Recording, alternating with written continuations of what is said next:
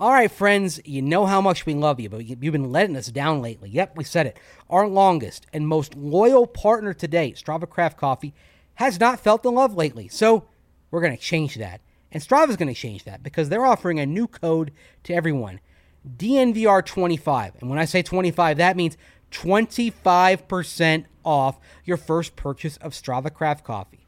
Not only do we love what Strava tastes like, and we run off coffee around here, but it's also CBD infused and helps with so many ailments. It's different for everyone. For me, headaches. CBD helps me with that. Strava can help you with maybe some aches and pains. Maybe you got a little knee ir- irritation. You want to go for a hike, but your knee's bothering you. CBD might help you with that. So check out the reviews of Strava Craft Coffee. You'll be blown away with the stories of how Strava has helped them. They'll deliver straight to your door. So use that code DNVR25 and get 25% off or subscribe and get 20% off every purchase for life. So go on down to stravacoffee.com. That's S T R A V A coffee.com. Try their delicious CBD infused coffee. Use that code DNVR25 at checkout or subscribe and get 20% off for life. All right, Dre, let's hop into the show.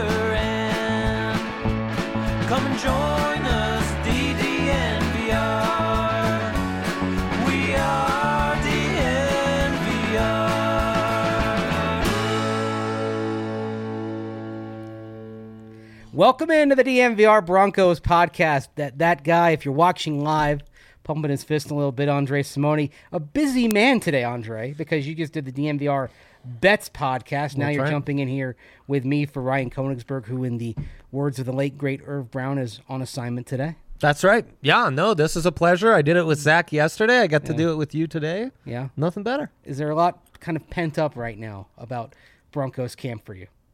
Not really.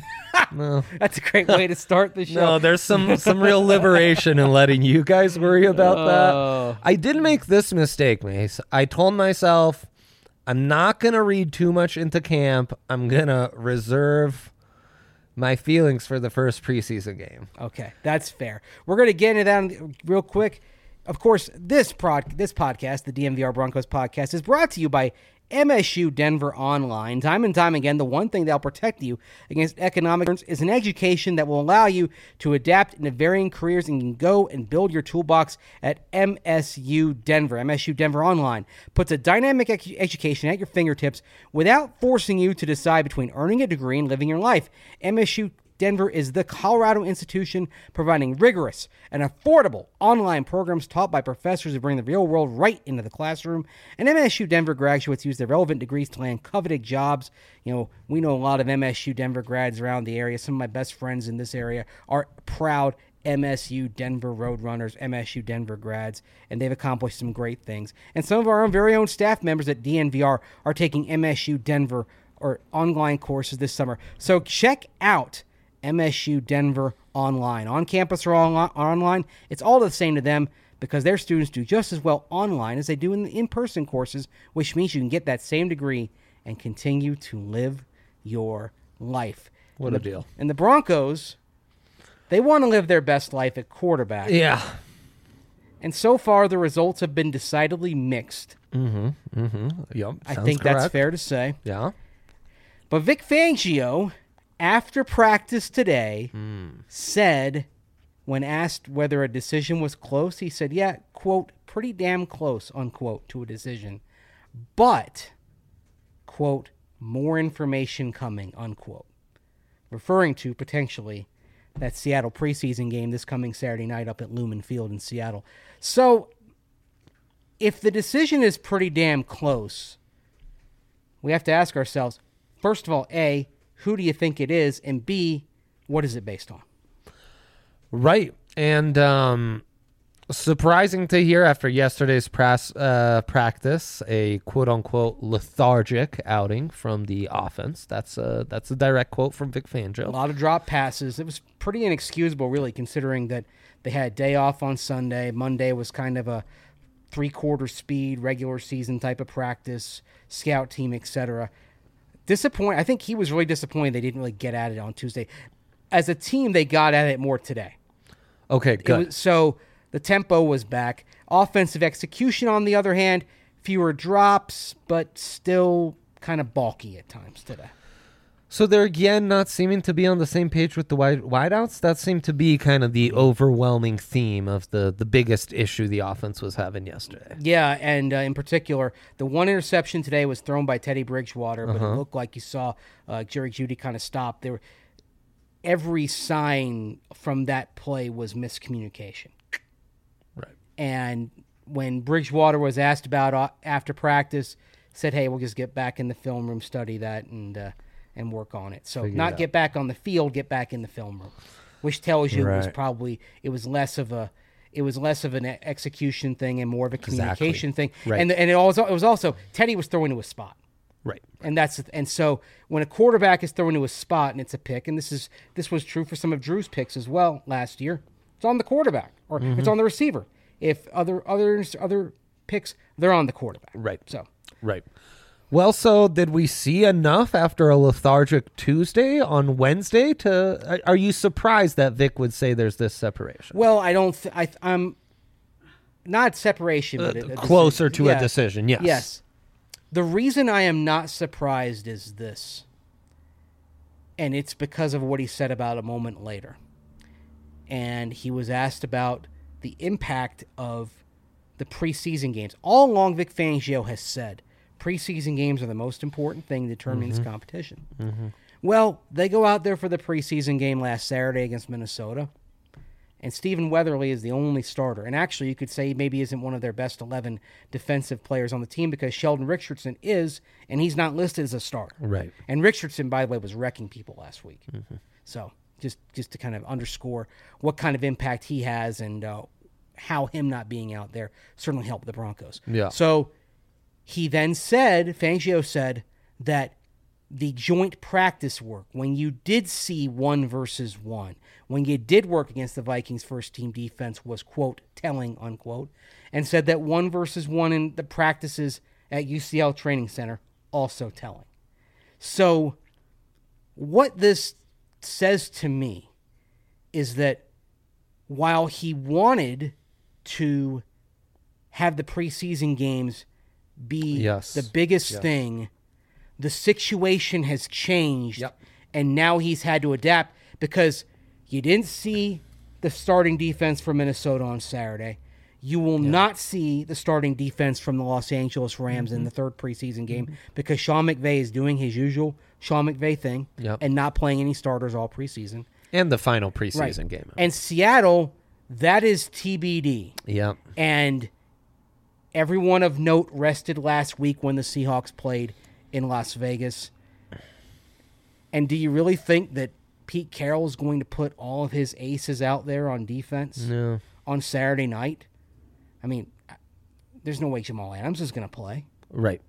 for example. I mean, you'd imagine he'd just say, nope, we're good. Yeah, you might see some ones who would be twos most places and are Right. why the Seahawks defense isn't highly rated. Mm-hmm. That's a good point. That's another thing. Some fringe ones that would be two other places, but they have to start them, so they better get their reps. This is the team that has the worst number one defense of any on the Broncos preseason schedule. Yeah, damn I mean, the. Vikings don't have depth, but they've got some good players Absolute- in that right. first team. They've got Right, Bashaud yes. Breeland, Patrick Peterson, you Sheldon know, Richardson Kendricks, just Sher- Sheldon Richardson. Yeah, they've got- they're playing, tough on the Hunter. D-line, yeah. that- Anthony Barr, right, Yeah, yeah. it's a defense that's got playmakers at all three levels. Minnesota's problem is depth, and you saw on Saturday, and when they went up, and even in the practices, that's again practice being telling.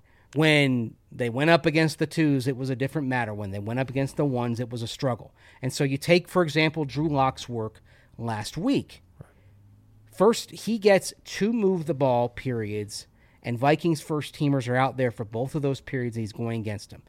On Wednesday, ends in a throw across the middle that he'd rather have back, tipped and then intercepted, tipped off a defender and then picked off. Yeah. Thursday, move the ball. Royce Freeman runs for a first down. After that, turnover on downs. Drew Lock goes one for three. And that's why, as well as he played on Saturday, I Yep. felt like I was the negative Nancy in the room, but I couldn't divorce what I saw in the practices from what I saw in the game for both Teddy and Drew because Teddy was throwing re- through a red zone pick in seven on seven.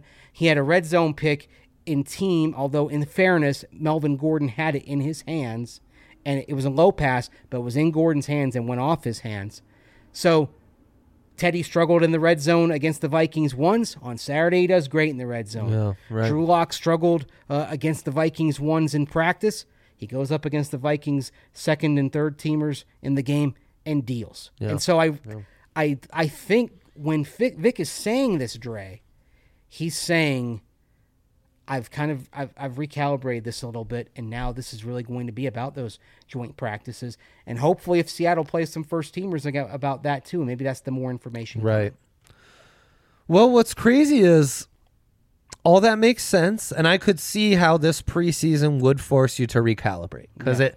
I mean, just watching a large amount of the preseason slate, Broncos seem to really stand out as a team that played more starters than just about it. Some teams are like Kansas City got a few starters in. Yeah, They're going to have their yeah. starters play the first half this weekend. But we're seeing it's when the Rams started two years ago. Remember when Sean McVay said, "I'm resting my starters the entire preseason"? Everyone's like, "Whoa!" right. But It's the I new also normal. thought I, I did a, I did- when I did a podcast back then, not here. I was still with the Broncos, and I said, Right. "This is something that we're probably going to see more of in the coming Yep, years." yep. Now, of course, it got put on ice last year, no preseason, but now we're seeing more of it. The other thing is the Broncos. It's no fault of their own, but Yeah. they drew the short straw here because Yep. last week the top three teams in terms of resting players were the Rams, Vikings, and Seahawks. Yeah, it's not great when you're trying to put Yes. in work. Um, so I can understand Vic, but what I don't understand, what's confusing me here, Mace, is from what you described of those joint practices, that doesn't sound like an assessment that would allow me to come closer to a decision. No, So what's Vic talking about now? I mean, if you, you start stepping back and saying, "All right, well, Teddy," you start what you start measuring other things. I uh-huh. mentioned because I mentioned the Teddy pick in seven on seven, Yeah. and I mentioned the other struggles in red zone. And Kendricks nearly had another pick in seven on seven, Yeah. and that was against Viking ones. Teddy also led the offense to a touchdown mm-hmm. in team against Minnesota's ones. Yep. Now that being said, in game conditions, I'm not sure that touchdown pass to Jerry Jeudy last Wednesday happens because Nick Vigil is coming up the A gap. And literally, you can see on the video the Broncos put, you can literally see Nick Vigil put his arms back and stop to avoid hitting Teddy Right, Bridgewater. So does that happen in a game? Well, if Teddy's willing to take a shot, it might happen in, in a game. Yeah. So then does it come down to the Right. low Melvin Gordon pass that was intercepted, but you could argue was actually dropped and Well, then the other that's fact- your separator? The Like, other factor on. is first team versus first team Uh-huh, in right. Broncos Yes. practices, and Right, so let's talk about that cuz that's the advantage of having you. You've been Right. out there all day every day. You haven't missed anything. yes, well, I, I missed the ones. I missed the ones where I was covering the Hall of Fame. Uh-huh. And if there's one thing that gives it to Drew Lock, it is this. Especially early on that Sunday scrimmage it, that was in the field house, got moved inside because of the bad air quality of that day. That Bridgewater did better in the second part of it, but Drew Lock did better in the first part of it and had that deep strike to Courtland Sutton. Uh-huh. So, is that something that tilts the scales toward Drew Lock that day? Because you can you can take you can t- step back and look at the broad spectrum, and let's say you give Bridgewater the benefit of the doubt mm-hmm. for that t- on that touchdown to Jerry Jeudy and move the ball in Minnesota. Right. If you give him the benefit of the doubt, then it's still counterbalanced by what went wrong for him the next day Yeah. Yeah. and especially when they've set Vic Fangio. Another thing he said is situational football is most is the most important thing. So we're mm-hmm. talking about red zone and we're talking about move the ball two minute That's right. That's right.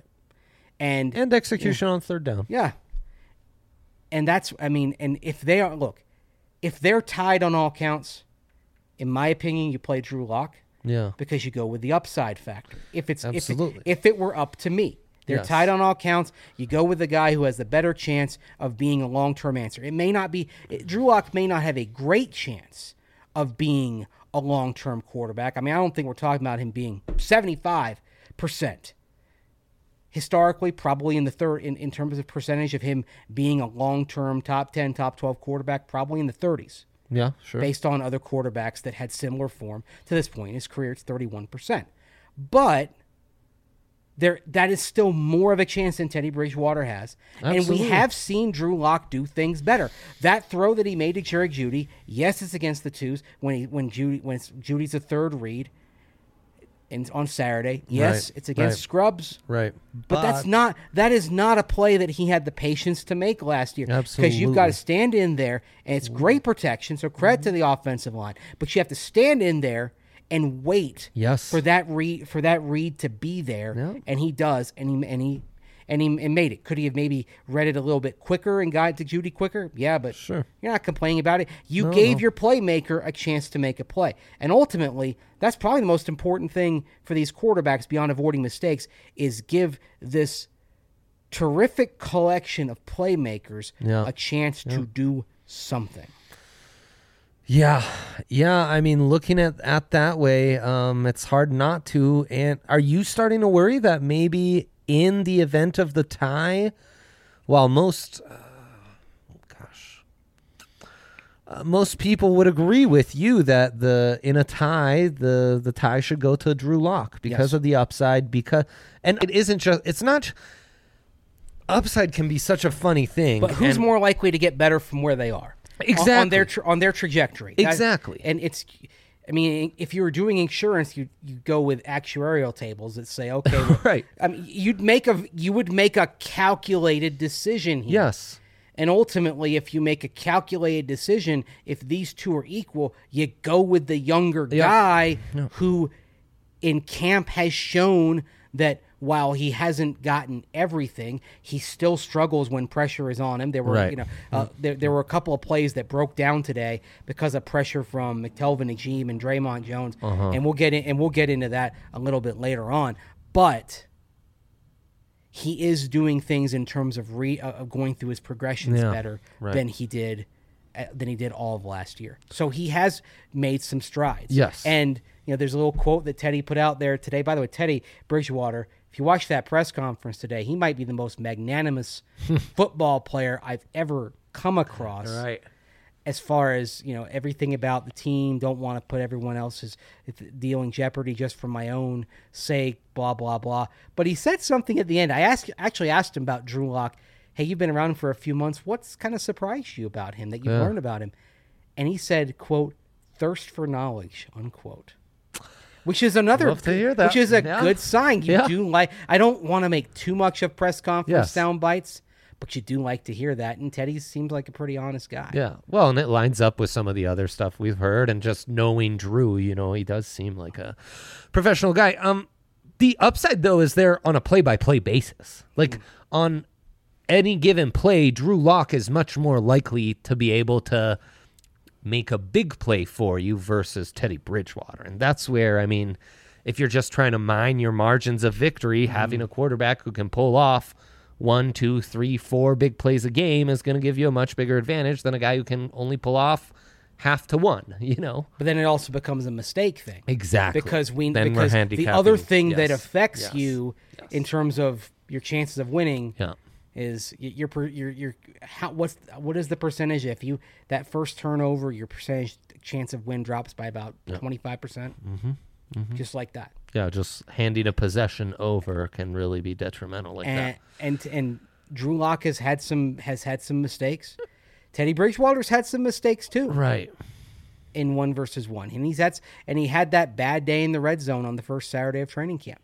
In fact, that you you look back at I look back at that day, that Saturday, and th- when he just basically melted down, and that was one of Teddy's chances to kind of take this thing and, and and grab it by the throat, and he didn't do it. Yeah. He had a chance last Thursday to take this thing by the and grab it by the throat, and he didn't do it. And in both instances, Dre, it was red zone. and we know red zone. It's an issue for him. Last mm-hmm. year, his passer rating, I believe, was uh, was 28th Yeah. in the red zone. now he does bring the element with his legs, and we saw that on the touchdown that got called Mm-hmm. back on Saturday. But that's kind of his Achilles heel here, and ev and the chances he's had to take this competition and build some momentum, they he's he squandered them. Right. And Drew Lock, because he has more zip, he can he throws better passes in the red zone.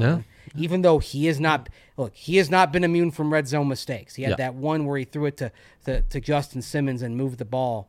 Uh, that day that both mm-hmm. that you had that pick and then you had the pick that Teddy threw where Brandon Mack ran the wrong route Right.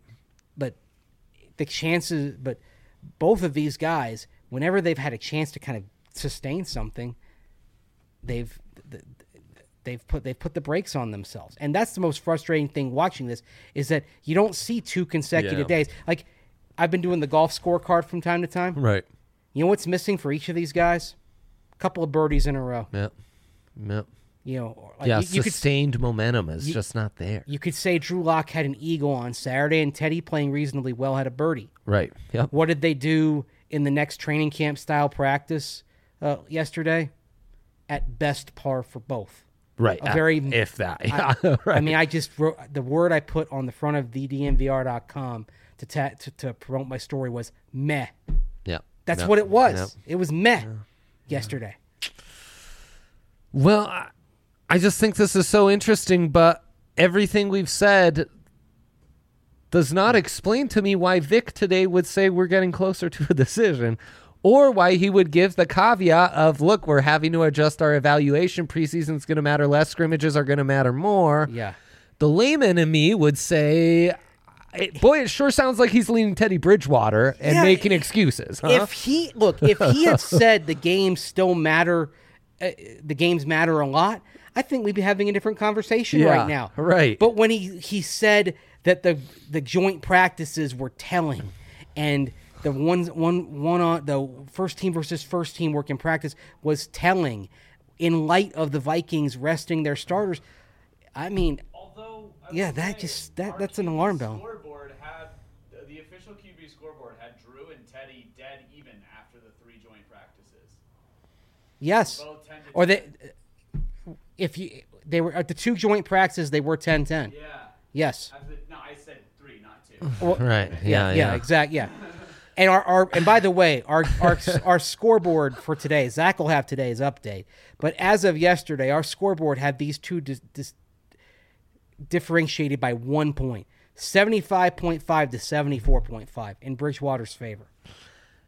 Yeah, and I think that's spot on. Thank you. I don't think there's any. This is the problem. I we don't didn't think- want spot on. We Yeah. wanted one guy to separate, and, it, and that gummit, it didn't happen. No, it, it ha- it's happened less and, they- less. And they some both ways. had chances to separate, I and know, they've man. both just hasn't. they- It hasn't been there. It's crazy. It's it's it's, It's that's the most. If there's a disappointing thing about this, it's that neither one of these guys separated when they had a chance. yeah, yeah, hundred percent. All right. Well, speaking of our cover, if you, if you want to read those quarterback scoreboards, Got to. check out becoming a member of the DNVR.com. But of course, becoming a DNVR member, it's not just about reading our on-site stuff for the Broncos, being at every game, every practice, being at the Hall of Fame in Canton. It's not just about that. It's also about the coverage of all the the Denver teams. It's also about hanging out in the Discord with Denver sports fans to have good sports talk about your teams without the crap you deal with on social media. It's about the the deal you get if you're a DNVR member. Joining the you can join the DNVR Golf League. You get extra raffle tickets for at watch parties. You're going to want to come on down to our Broncos watch parties. By the way, we've got one coming up Saturday night for the Seahawks game. And what better way to watch a preseason game, Dre, than by coming on out to a place like the DNVR bar and having some fun because we know in the second half those games can get those preseason games can get a little tough to point. watch. That's a great so, point. So you want to have a good time, and you'll have a good time at the DNVR bar. But if you're a DNVR member, you get that free DNVR shirt with your annual membership. You get weekly member deals on merchandise in the DNVR locker. We got some Bronco stuff dropping here in the next few weeks, so stay tuned for that. A big beer for the price of a small beer, and also you can host your fantasy football parties Oh, at the DNVR incredible. bar, not Yep. just for members, but for everyone. So you sign up to host your party at this bar, the greatest sports bar in town. You get two free pictures of beer, one Breck beer picture of your choice, and one draft beer of your choice. All you need to do is call the bar from 3 p.m. or later, or the easiest way is to email GM at thednvrbar.com. That's GM at thednvrbar.com to have your fantasy football mm. draft here. And of course, if you come on down to the DNVR bar, you can have some of those delicious Breckenridge brews. They're all on tap here at the DNVR bar. We love our Breck brews. We also love the fact that this summer they're teaming up with the National Parks Conservation Association to donate 1% of all their profits this summer the National Parks Conservation Association do a lot of helpful things with our great outdoors. And of course, last year, with all the wildfires in Colorado that were so devastating, Breck Brew and the National Parks Conservation Association want to give back. So make sure you have some of those Breck Brews at the DNVR bar or elsewhere. 1% of profits go to help our great outdoors. And also, if you want to if you want to check out the DNVR bar and and find out about the Escape Pod trailer, you can enter to win. By the way, you don't have to come to the MVR bar. My bad. It's breckbrew.com slash ingoodco to for that thirty thousand dollar Escape Pod trailer. Sign up to win that. That's breckbrew.com slash ingoodco for more details on that thirty thousand dollar Escape Pod trailer. Make sure you tag us and tag us when you enter. Also, DraftKings. Want to tell you about DraftKings because everyone's favorite time of year is around the corner. College football season. Yes, the NFL matters, but college football does too. And to celebrate, DraftKings Sportsbook, America's top rated sportsbook, is putting new players in the center of the action with $200 in free bets instantly if you bet $1 or more on any college football game. Take advantage of this limited time offer now. You heard it right. DraftKings is giving all new players 200 smackers in free bets instantly when you place a bet of $1 or more on any college football game, no matter what. What? So go to the DraftKings Sportsbook now. Check out all of the great promotions and daily odds boosts they offer. DraftKings Sportsbook is safe, secure, and reliable. Located right here in the U.S., so it's easy to, to deposit and withdraw your money at your convenience. Check that out at DraftKings Sportsbook. It's New customers only, limited time only, must be 21 or older, Colorado only. Restrictions apply. See DraftKings.com slash sportsbook for details. Gambling problem, call 1-800-522-4700. All right. Boom. Let's talk a little bit about other things going on beyond the quarterback. But Yeah. first of all, let me ask you this. Yeah. You'd start if it, you'd start Drew Lock, right? Or would you start Teddy? I would start Drew Lock. Yes. If they're equal, I'd start Drew Lock. Yeah.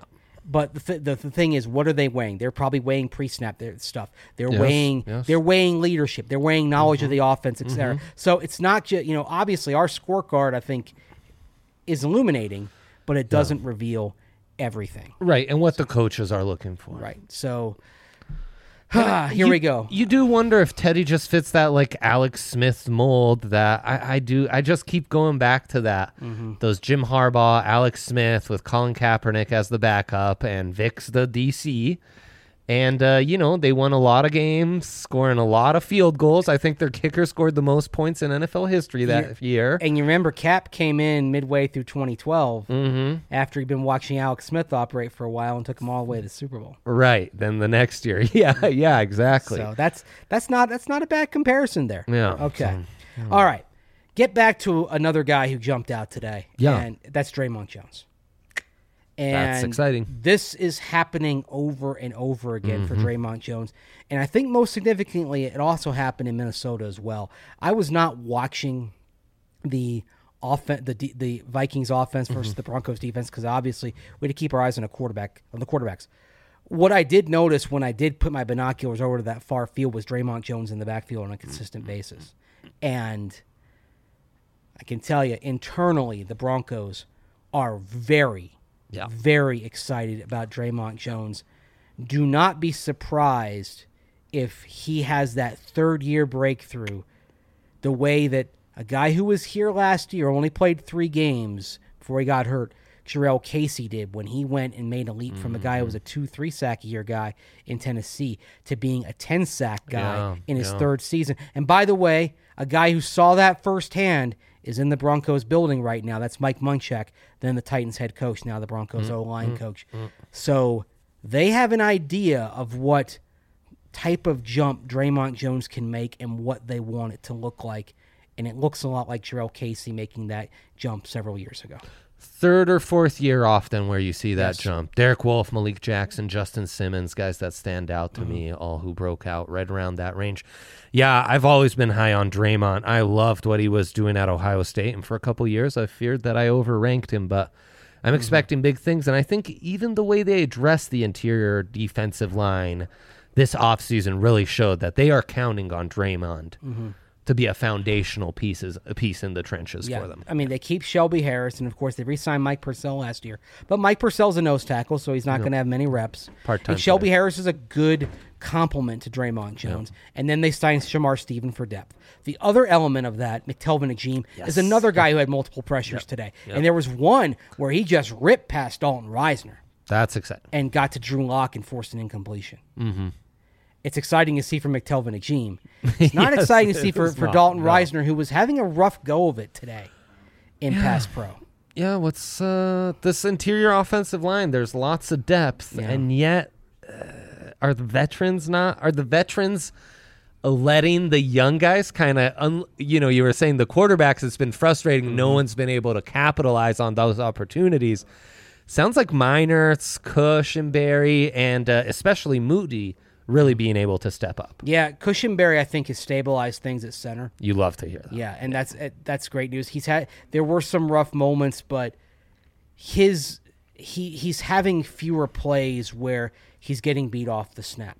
So he's getting so he's snapping, he's getting set quickly. He's a, he's able to protect there, and he's also identifying he's identifying a gap blitzes better Yeah. Than he had. And that was something that was an issue last mm. year. The quarterback works hand in hand with him as well. And that's where Drew being another year older and Teddy Bridgewater being in the buildings probably helped out Lloyd Cushenberry a great deal. But yesterday when they had moved the ball, it was it was first team offense out there.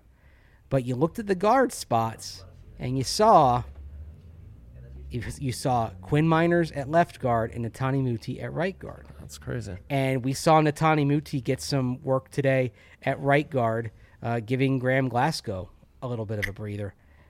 Those young guys are pushing Yeah. right now. Now, Maybe quite literally. yes. Now the thing with now Glasgow's contract means he's going to be on this team th- this year unless you trade him. But M- Muti in particular, I don't think. Look, I don't think Meinerz is going to be ready for extensive work just yet. But it's interesting to kind of look beyond the horizon and right. see my and see Meinerz getting that period on the first team. But Muti working in there is really interesting because you can because you can see a path to him starting next year easily. But Right. what if he makes that push this year? Muti is so strong off the snap, Yeah. so powerful. He's basically da- he's saying, "I dare you to bench me. I dare you." Man, I mean, playing. if it wasn't for the injuries, he would have been a high pick. He he played some left tackle at Fresno, and he mm-hmm. He could really dominate. I Some remember. of the film was silly on him. Oh, yeah. driving guys downfield. I remember against USC. You know, Yeah. Fresno hasn't been very good, but he, he was doing it at all levels.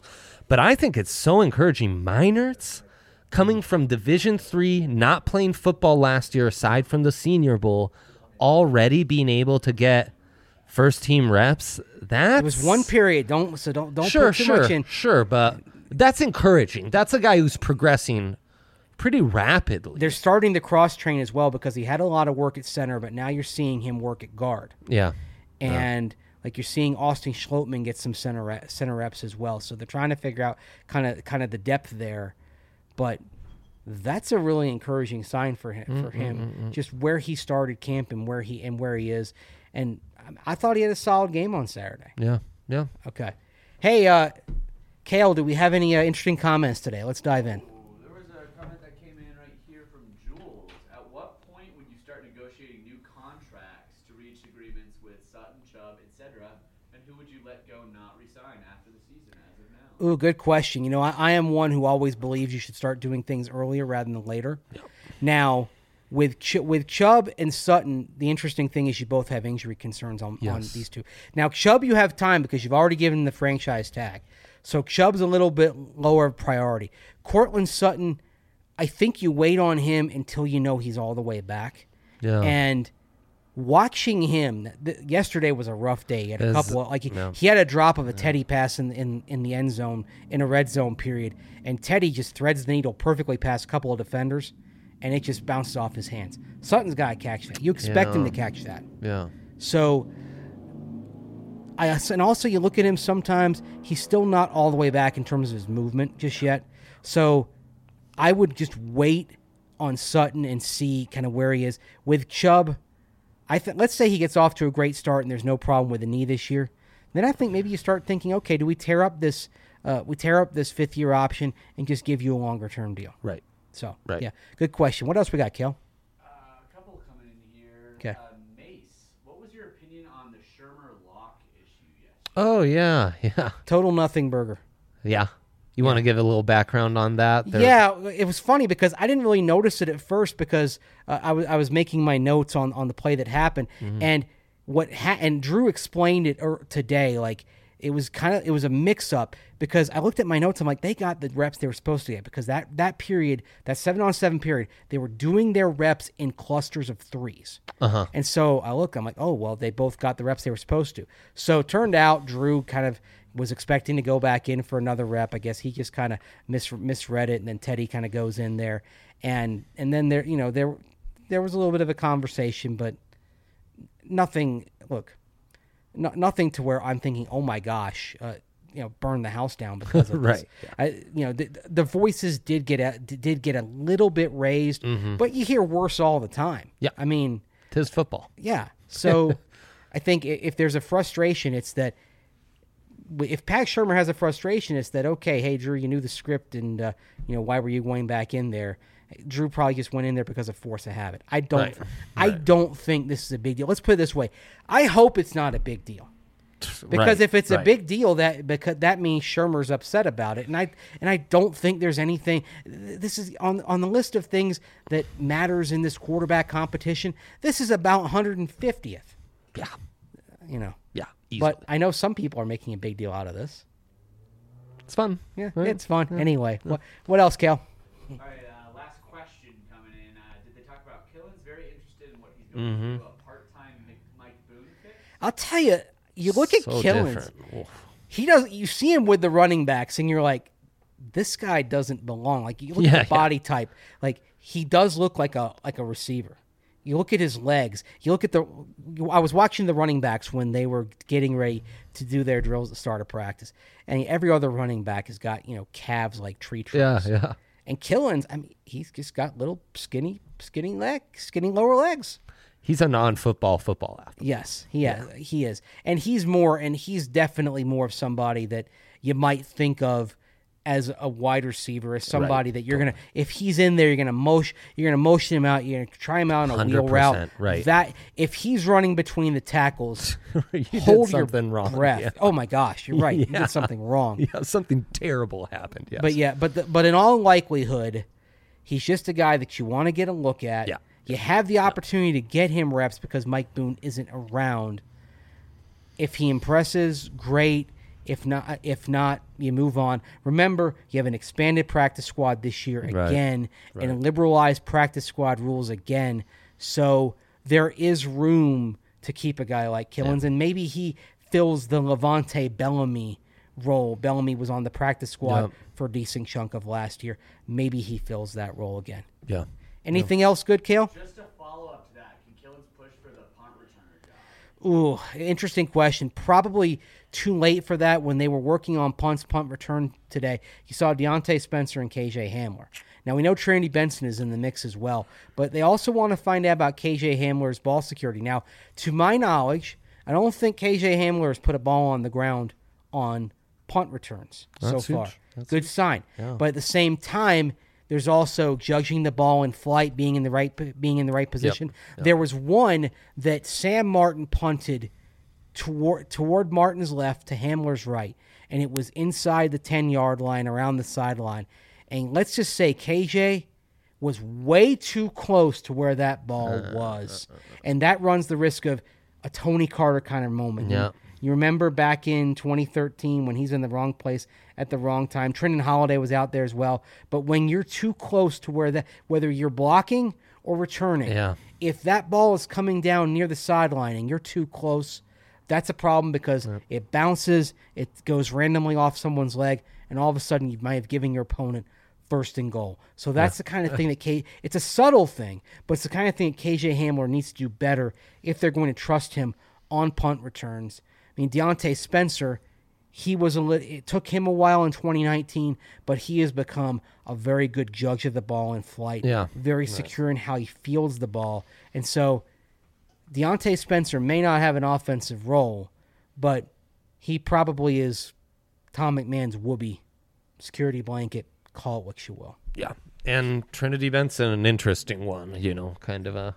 He's another guy like, like Muti's saying, "I dare you not to, I dare you not to play me," and and Trinity saying, "I dare you not to keep me on the 53 because 100%. I belong on this 53," and he's damn good. And he's like- not quite a scat back, but he's kind of an offensive playmaker, Right. similar, to, you know. You could see yeah. him developing into a slot though. Totally. Yeah. Plus return skills? Yeah. Exactly, and that'll, keep, that'll keep him around for a long time. We've got more on the other side that we're going to record. Of course, we're going to do the comments next. So if you're listening on the podcast, stay tuned. We've got plenty more. For those of you watching on the live stream, thank you for joining us here from the DNVR bar. He's Andre Simone. I'm Andrew Mason. Thanks for watching, and for those of you listening, stay tuned. We've got plenty more to come on the comment section. You know, we love hearing from our DNVR family. We also love telling you about the family over at Ball, who's sponsoring us right now across the DNVR network. That's Ball as in Ball Arena, as in the aerospace technology company, as in the world's largest aluminum can and, pa- and packaging manufacturer. And Ball has been leading global sustainability efforts for decades, and they reached out to us. They need help in the Denver area at their Golden plant. They have four manufacturing technicians for production techs and other roles available because they need to make more cans. Yeah, in 2020, Ball made over 101 billion cans. That's billion with a B. It's incredible. Dre. And they're hiring production techs to make even more aluminum beverage cans. They're adding line capacity to their 400 person plant here in town and Golden because the sustain the demand, pardon me, for sustainable aluminum beverages is greater than ever. I mean, Dre, when was the last time you drank a beverage out of a can? Uh, several times a day.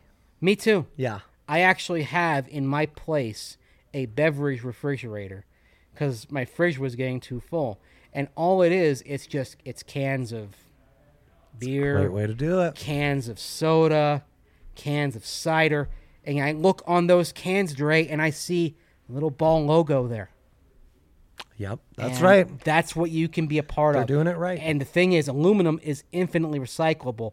So yes. they can keep using it over and over again. 75% of all aluminum that's ever been produced on the face of the earth is still in use. So if you're concerned about the environment, you're concerned about resources, you want to have your beverages out of aluminum Mm-hmm. cans, and Ball will help make that happen. And you can work at Ball, like I said. Check out hashtag work at Ball online. And to apply for a position in their aluminum can plant, text Golden to 77222 or go to jobs.ball.com and search for Golden. That's jobs.ball.com and search for Golden or text Golden to 77222. Also, need to tell you about our friends over at Manscaped. Attention, listeners across the galaxy, all the way from Australia to Houston. do we have a pube problem? Ooh. If so, our friends at Manscaped have cleared you for takeoff with their fourth generation and, ba- and brand new Lawnmower 4.0. Kick your pubes to the next planet with the Performance Package 4.0. The orbits in your pants will feel like you're in zero gravity when you use the best tools for the job from the leaders in male grooming. Join the 2 million men worldwide who trust Manscaped and get your rocket ready for takeoff by going to manscaped.com for 20% off with free shipping with the code DNVR. And that lawnmower 4.0 trimmer, you know, that's terrific. It's you know, it's taken everything to a new level. it's right. that spaceship is here to guide you on a journey and trim your body, balls, butt, and even Uranus. anus. wow, man. Hey, you know what? I can't resist a good. Oh Marines yeah, well. I, that's what I love about you, Mace. um, and talking about taking things to the next level or a new galaxy, we've got a new partner, Solace Meds. You know it, fam. Um, they are a premier dispensary for you guys with smoking hot deals to offer. That's Solace Meds. They have four convenient Colorado locations: one in Fort Collins, one in Reetwich, one off Broadway, and one just blocks away from us on East Colfax and the DNVR bar. Incredible deals right now for the rest of August. Dixie Elixir, two for 30. The uh, the DNVR fan, big fan of the Dixie Elixir. Um, Spectra, 20% off. Ripple, 25% off. Silver Shelf Flower, 15% off. Connoisseur Shelf Concentrates, 15% off. Just incredible deals left and right. Go to any of those locations, um, and you can get a free Solace bar or King Cone when you mention uh, our code DNVR20 as well. That's any location. Give them the code DNVR20 and receive 20% off and that aforementioned free Solace Bar or King Cone. All these amazing deals when you use code DNVR20. They are uh, they just do great stuff over at Solace. They've been a great partner for us. Check them out. And uh, yeah, you know, go uh, go galaxy hunting, I guess. There you go. And by the way, one thing on Manscaped I didn't mention, I want to make sure I get in there. At Manscaped, you get 20% off plus free shipping with that code DNVR. There you so, go. So, manscaped.com, 20% off and free shipping with the code DNVR for a clean trinity and beyond. Your space balls will thank you. Oh, I love a good Spaceballs joke because I love. Hey, that should have made our comedy movie draft proper, probably. I'm But kinda I- surprised, I digress. There were a lot of good choices. We had to leave a lot off. We, truly. We need we need like ten rounds for that one. Yeah, that's so really true. Let's dive into the comments, shall we? Let's do it. And let's start with D Bronk, who says, "Do guys think the Do you guys think the Broncos would bench Glasgow in order to get Muti or Miners on the field, or does Glasgow make just too much money to sit on the bench?" It's such a problem because your best five would include both those guys. Um, you just wish one of them could fill in at right tackle. I'm so disappointed with this depth at guard that they never did try Risner at right tackle. Yeah, that's fair. I feel like that's a missed opportunity. And it's a position that we saw in college you can play very well. Yeah. Now, one thing to note on Graham Glasgow, if the trade winds do blow for Graham Glasgow, the Broncos trade him, they'll have three million of dead money, but they'll save eight point eight two million dollars on the cap, assuming the team takes on the full contract. Now it's possible that the Broncos may assume some of that, but if you trade him, you're not creating a cap issue for this year doing so. Not bad. If you had to put a percentage on them trading a veteran guard to officially give Muti more playing time, Uh, about twenty percent. Okay. Because and maybe not even that high. yeah, honestly, I Coaches get scared. thought that'd be less. Yeah. Yeah. It's basically if somebody offered him a deal that blew him away, like third round pick for Graham Glasgow, you'd be like, okay, Right, plus the eight million savings. Because right now they don't necessarily need to save money out the cap. yep. Count Locula, mi amigos. Why did Vic stop the two minute drill with time left on the clock? Hmm. Hard not to read in on that. Also, Pleasure Horse has no merch.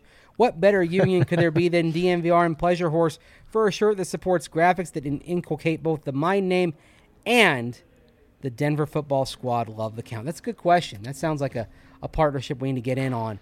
But the two minute drill stopping with time on the clock, it had gone a lot of plays. So sometimes they're thinking, all right, we've had this, the set number of plays, it's time to be done.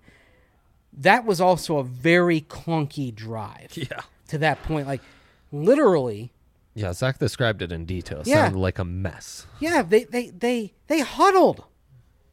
After, before fourth down, they didn't they they let the clock run. They huddled. Drew gets to the line, and you know what? He does what he's supposed to. He made a nice check Yeah. pre snap, and that's what led to the pass to Noah Fant because there was a mismatch that he was able to set up with Fant against Michael Ojemudia and made the play. Right. But why are you huddling? It should not. The, the last play ended at 150, and you had the next snap at 111. Right. That should never Yeah. happen Yeah. in two minutes. Never. Right, and it's frustrating because Is it the quarterback? Is it the offense? Is Yeah. it is it the is it the coach? Is it the, the play from the sideline? Whatever was going on, unacceptable It was no matter mess. what. Yeah.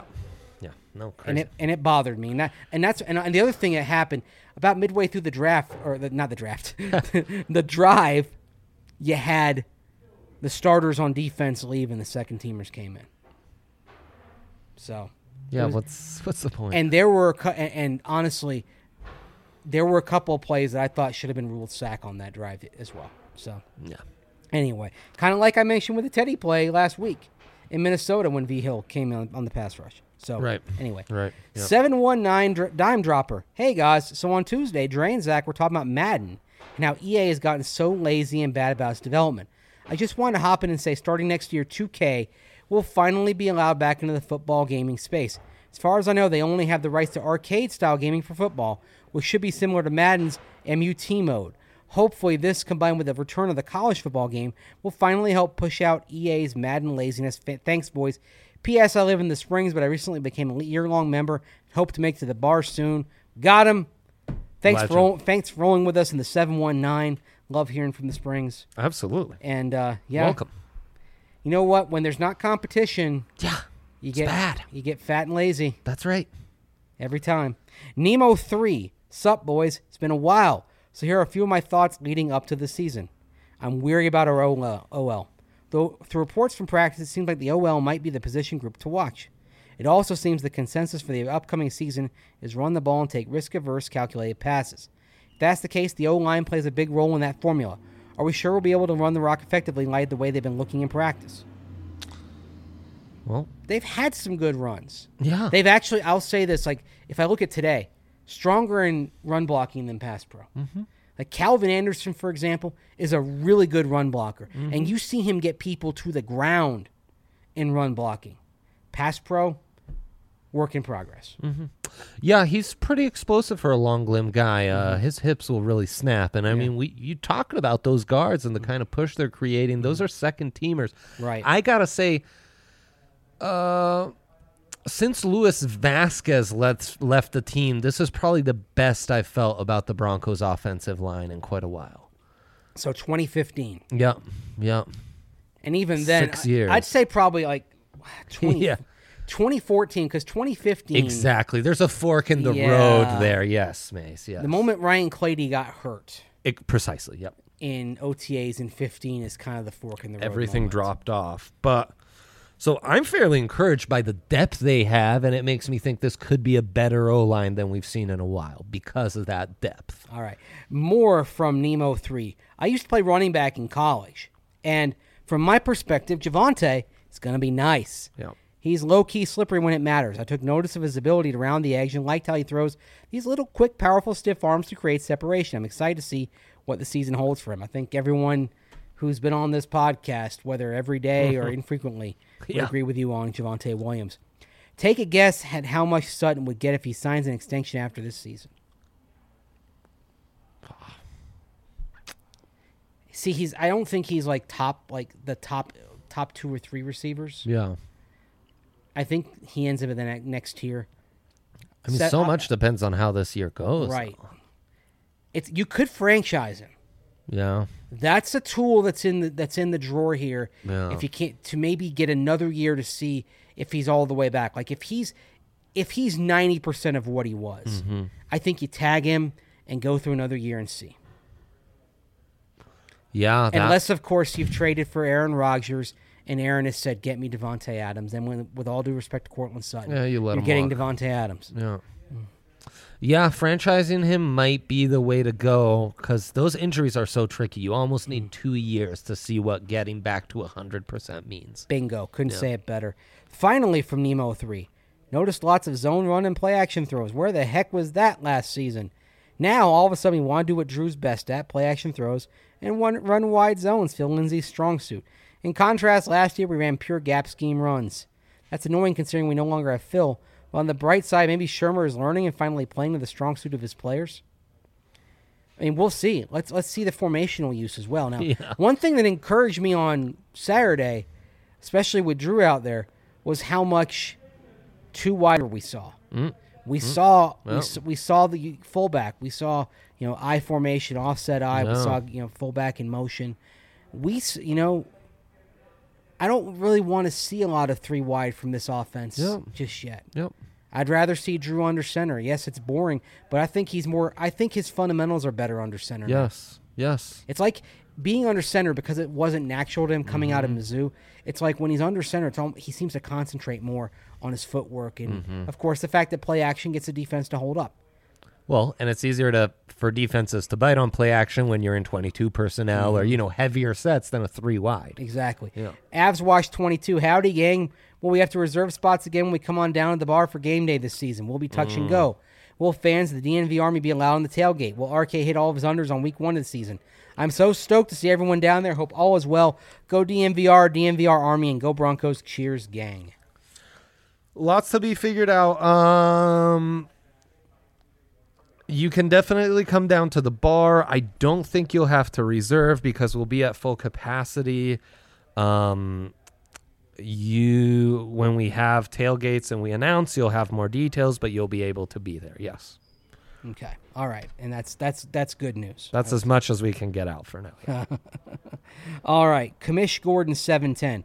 Been listening to the podcast for about a year now. Figured I should finally subscribe. You guys make living in Patriots territory a bit more bearable. All right. I've been wondering if you're specifically compared the two quarterbacks' performance in the red zone.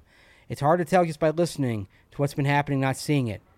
But I feel I've heard a lot more about Teddy struggling specifically in that area than I have about Drew struggling there. Off the top of my head, I remember Drew throwing one pick to Simmons and not much else. Well, I remember that one of Teddy's bad days consisted of multiple red zone interceptions. Now, to be clear, only one of them was actually a pick. Like that on that Saturday, Yeah. The camera showed that one was actually incomplete. I believe one by Kareem Jackson. So, as well as a lot of settling for field goals on his average days. Please correct me if I'm off here. I think a direct comparison between the two in this specific area would be pretty important, especially since the red zone has been the Broncos' offense's worst nightmare over the past few years. Thanks for the great content. Looking forward to diving into the web articles now as well. You know, this is why I say it half jokingly, but there's a hint of seriousness. There's a part of me that would consider having Teddy Bridgewater be the starting quarterback Dude, I know what and you're then saying and stop I it agree. at the 25 Yeah. yard line, put Drew in. I agree completely.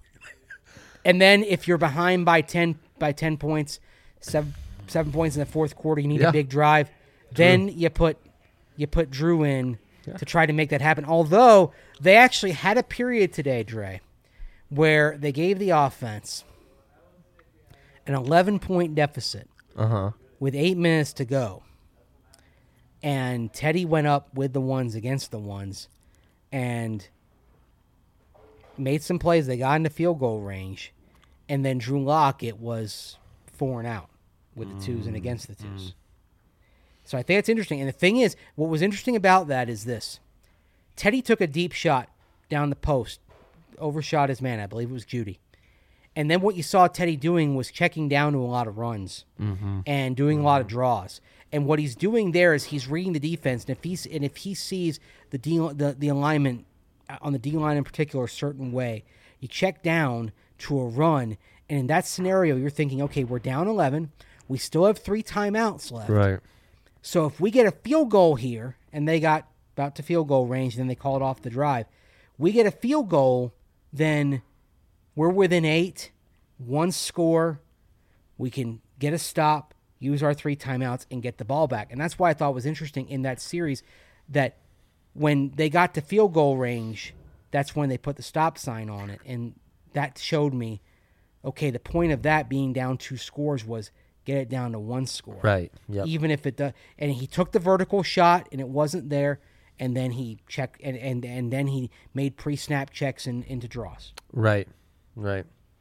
Yeah, and uh, I think you did a good job breaking down kind of the red zone work the two quarterbacks have done earlier in the pod as well. So, yeah, it's so as we say, if you if you're listening, we hope you liked that part of the the show. Yeah. Shaggy McLovin the third. Hey guys, I'm wondering how they determine playoff games or preseason games. I think you mean. Was it a coincidence that we faced the Vikings after getting Paton, or they put in a request? Well, they you can make requests. The league, do, historically, teams used to arrange the fourth preseason game on their own. You usually saw Arizona for the uh-huh, Broncos right. most years, unless Arizona was on the schedule Right. in the Yep. regular season. Yep. What we saw what what we saw this year.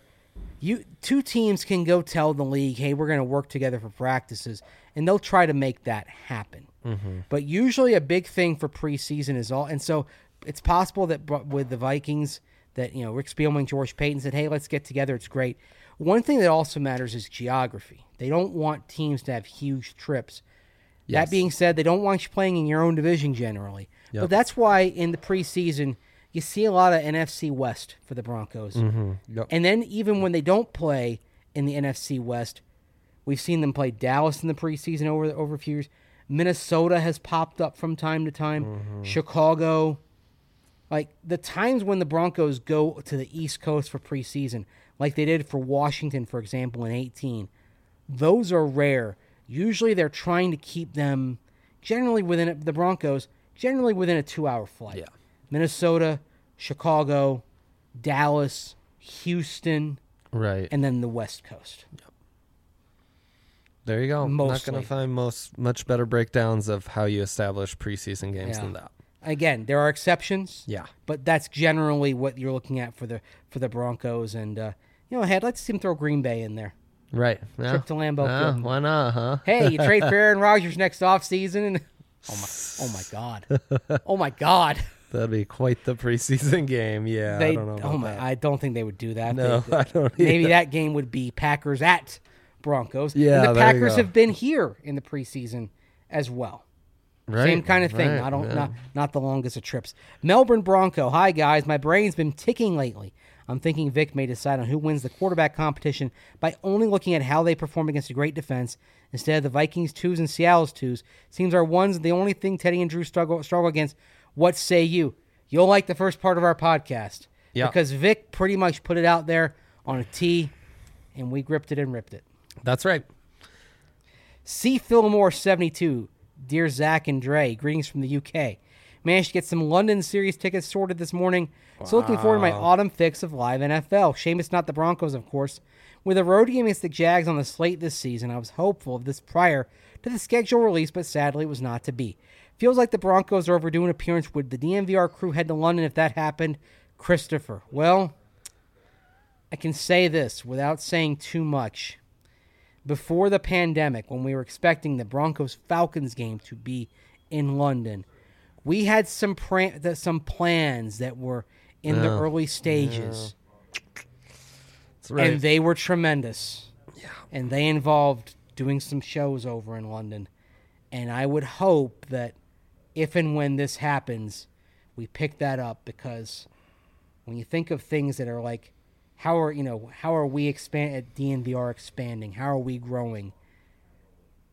Doing doing a show overseas when the Broncos were over there would, would be just top shelf. yeah. That'd be quite something. So Uh, cross your fingers, everything comes together because I'm not sure there's anything we'd love more on the Broncos side of it to than be taking this podcast over across the ocean for a few days. that'd be pretty and, incredible. And you seeing your beloved Broncos that right there in London. Wild card. Hey fellas, want to start by saying great podcast yesterday. I also understand why Dre thinks I was being harsh on Fangio, but at the same time I believe it is completely warranted. Vic, 12 and 20, has won only one more game than VJ, 11 and 21, did in the same amount of time and seems to show the same type of incompetence at game managing and overall decision making. To me, it doesn't make much sense why everyone was so quick to oust Vance when Vic has been given the benefit of the doubt after performing just about the same. If anything, Vic might be worse when you look at his upside and ability to grow as a coach versus VJ due to their age. Vic has had better teams than Vance did anyway, in my opinion, and though VJ's wins were few and far between, much like Vic's, it felt like VJ had some more impressive wins. So I guess my question is, why does Fangio get a much longer leash than Vance when it feels like it should be the other way around? Sorry for the long comment. Thanks for the content. Your boy, Wildcard. Let me start here. Fair or unfair? VJ comes in when the Broncos are 11 and a half months removed from winning a Super Bowl. yes. Vic comes in after two straight losing seasons. Yep. And that changed the expectations right there, even though I think you can clearly say that while Drew Lock and Teddy Bridgewater, neither one of them has emerged, they do have a better quarterback situation now than Vance did. Certainly his first year. It's probably comparable to Case Keenum going into that second year Yeah. in where things stand. Yeah. It's not that far off. But it's the one thing. I mean, we talk about kind of impressive wins, and if the problem with VJ is, you could say that his most impressive wins, or maybe his single most impressive win, was right there in week two, Hmm. after he took the job. The Cowboy game Oh. in week two, that Something turned out to be the peak of the Vance Joseph era. Yeah. Yeah, because really the only other big wins, what that that blowout of Arizona on Thursday night after Arizona Vaughn's was comments. Arizona was crap. I mean, they, they were barely a preseason team. Yeah. I mean, Mike McCoy got fired. Look at what's, what's happened to Josh Rosen since then. Yeah. He's out of a job. Yeah. Pretty rough. First round pick in 2018, and and he was cut this week. I will say, and I don't know. I wonder what the margin of victory numbers are, but um, games seem to get less out of hand for Vic than they have for Vance, and I think they've lost games by a slimmer margin. Um, I know Vic's had like one blowout every season on on the wrong end, but then they seem to get that corrected and play things a lot closer. Well, that's interesting. Let's just take a look at that real quick. We're just gonna go. We'll go point differential. okay? Yeah, yeah. Because I think that's a rather than just record in a Right. two-year sample size, point differential can be much more telling. The Broncos in 2017 were minus 93. Okay. They were minus 20 in 2018. Oh, some serious improvement. 2019 they were minus 34. Okay. 2020, and this is where it happens, they were minus 123. Oh. And Well, wild card. Maybe you've got a wild point. card has a point. Man. And the th- n- now, You're moving in the wrong direction. You is are. What that tells us. now the worst loss of last year was the Buffalo game, Uh huh. And that got out of hand. Why? I mean, it was a bad day for the offense. Drew Lock was not on point, but that got out of hand because you were basically at duct tape and bailing wire in the secondary. Yeah. at that at that stage. Yep. But that doesn't explain losing to Las Vegas by 35. No, it doesn't. A bad game for Drew Lock. Yeah. Doesn't explain losing to the Chiefs by 27. Classic three-phase loss. Yeah. Gave it up on special. Although the, the, the- although the defense held the Chiefs that day to uh, 286 yards. Yeah. Offense giving the ball away. Special teams lapses. And then the Saints game last year, 31 3. You toss that. See, actually, that's an interesting thing. If you toss that Saints game out, 28 point margin, you're minus 95, which is basically where you were in 93. Now, per game, it'd be a bit Yeah. more And 17, right? in, in 17. Yeah, it's a bit more, but still. You have, I think you have to th- you have to throw out that Saint game, and actually then it starts looking pretty similar. So I get what you're saying, I wild card, it, but wild card. but when you distill it down there, and I think we can all agree that the Saints game was a joke. Although Vic could have done something to avoid that, Yeah. because they could have said Blake Bortles hanging out in Jacksonville. That's the thing about like the thing about that was there was so much blame to go around. There was blame for the quarterbacks for for, for the meeting and everything screwing up there, but there was blame on Vic because Blake Bortles should have been sitting down at his home on the St. Johns River waiting for a call in an emergency, Yep. Yep. and then they bring him up. That's exactly right. It was dumb. It was I'm sorry. It was dumb. And we talked about this in the offseason about that Bruce Arians brought up the idea of saying you have one guy who's just a who's a COVID quarterback and he's just away. Yeah. And you bring him in if you need him. And the Broncos could have had that and they didn't. Mike 1809. Fellas, pumped to see both Drew and Teddy ball out on Saturday. But we need consistency. You hit the nail on the head with Monday's pod. It's no surprise Drew can make a big splash. We need consistency. When we see that, I'll get excited. Question on Tim Patrick for you guys. I've been doing some best ball drafts, and I literally never see Tim drafted. I've been scooping him up in the last round drafts left and right. Feel like he was too good this year not to have some splash games for the Broncos or for another wide receiver need, team. Looking at you, New Orleans and Baltimore, to pick him. So, what kind of season do you think Tim will have for the Broncos? Do you think a trade is likely? If so, what can we get for him? Thanks. Keep up the great work. I love writing with the DNVR family. I know Ben Albright at KOA has said that uh, teams have been calling about Tim Patrick. Yeah, that makes sense. I, I felt like they had they had him, they could have done a little more work in the red zone on on Saturday. There are a couple of things that come into play here. How good do you feel about Trinity Benson? But also, how good do you feel about true. Albert Okwuegbunam coming off the knee injury? Because Right. here's the thing: if you trade Tim Patrick and then KJ Hamler has a hammy injury, or Courtland Sutton has the knee Mm-hmm. problem, if these things happen, is Trinity Benson ready for big minutes? Yeah. Or are you saying we're going to go two tight? Now, Albert O is going to be basically a big wide receiver, but two tight's is going to be our base package. Yeah. Can Pat Shurmur do that? We know how he loves his three wide. Yeah, I know. Hmm. That's an interesting one. Yep. Mrs. Quill, my question is about Aaron Rodgers. Just kidding. Want to get RK's blood boiling a little. Would you guys be willing to create a fantasy pick'em group that competition-loving subscribers like me could join? Winner gets to read roast of the DNVR Broncos guys live on the show. Cheers. Sounds interesting. As group, uh, huh?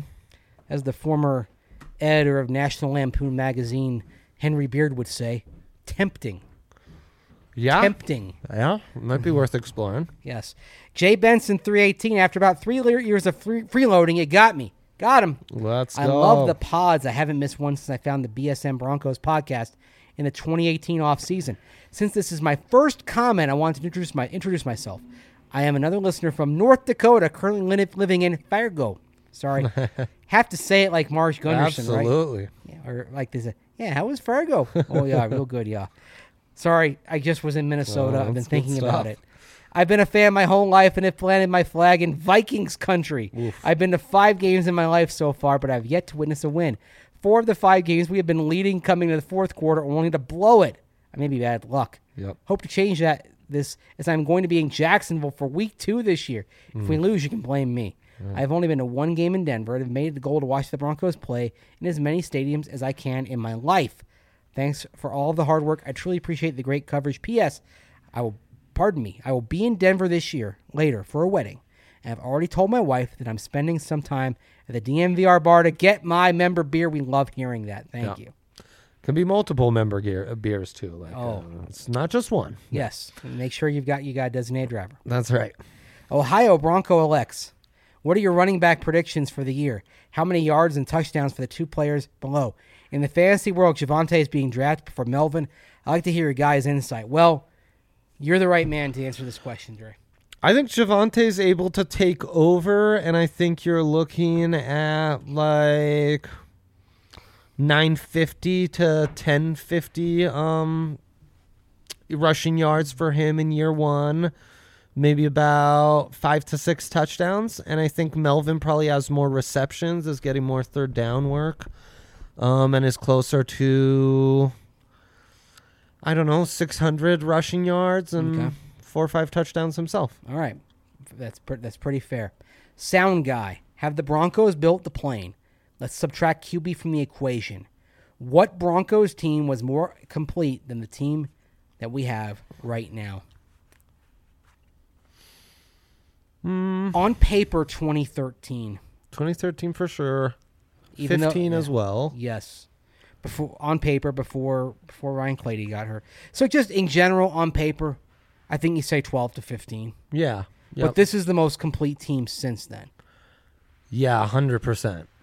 And what are the more complete dating back to like the late 90s? Yes, I'd say it's probably a more complete team across the board than okay, almost anything. The, the 2005 team, they played. They had no mistake, Jake at quarterback. Yes, but yes, The yes. O line was still really good. Yep. Rod Smith had a, had his last terrific year. Phenomenal game. Lee was a good number two receiver. Yep. Tight ends is kind was kind of just okay, but Stephen Alexander was a good solid starter. Mm-hmm. Two good running backs. They had the Broncos on the D line, who for that year were really good. Yep. Your linebackers were DJ Williams, Al Wilson, Ian, Ian Gold, Gold, yeah. and you had two, literally two Hall of Famers in the secondary. Yeah.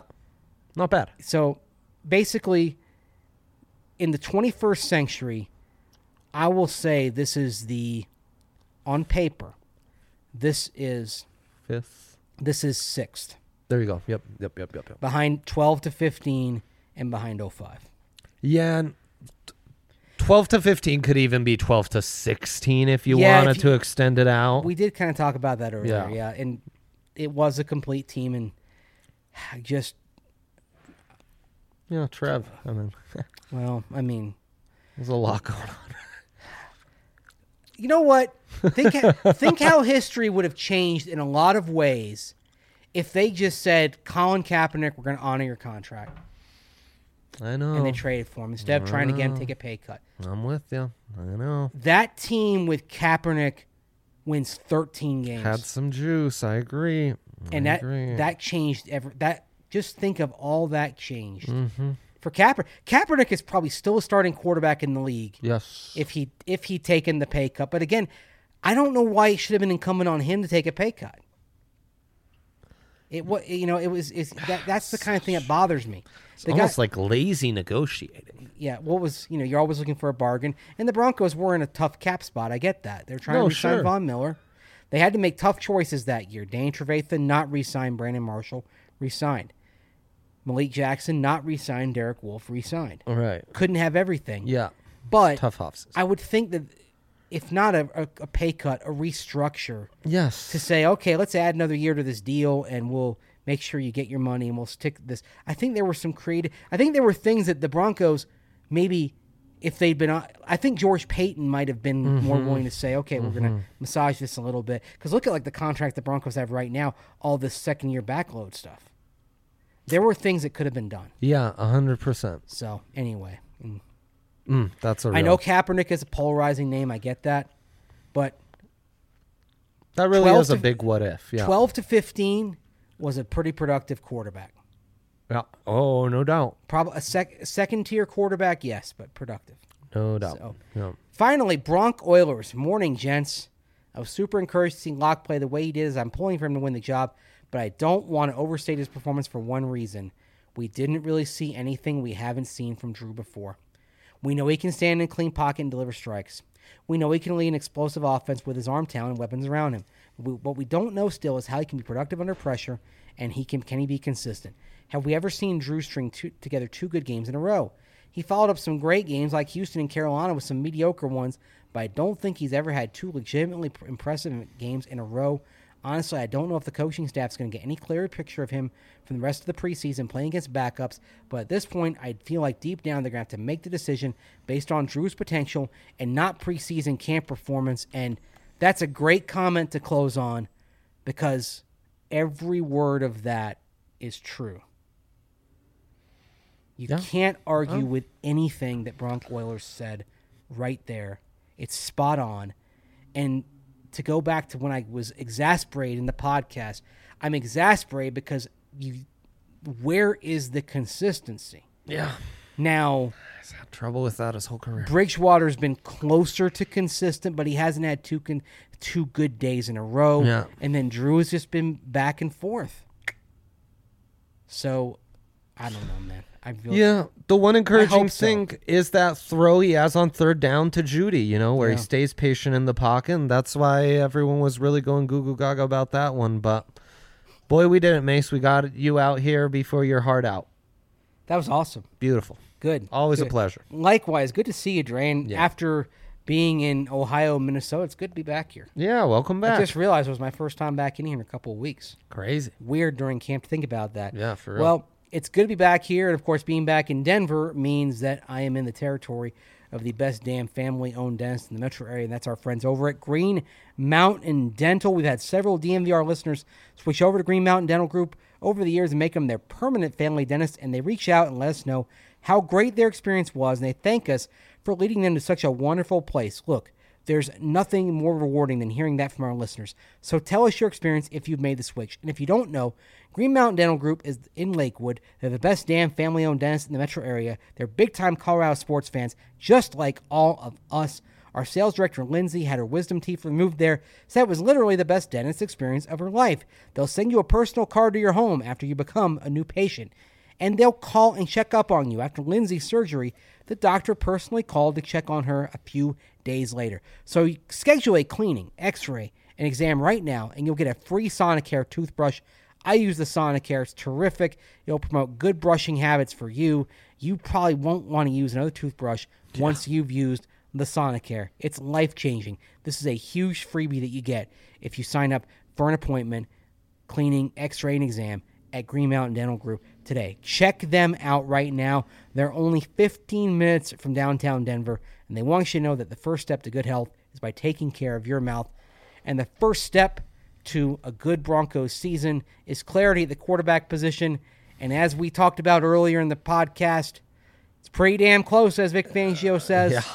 but what happened in one on in one in first team versus first team and against the Vikings first team last week was telling. What does that mean? We told you our piece. You've got yours. Share your piece in the comments section, of course, if you want to chime in for the Thursday pod. For Andre Simone, Kale Sorbo, making the magic happen. I'm Andrew Mason. Thanks for listening to the DNVR Broncos podcast.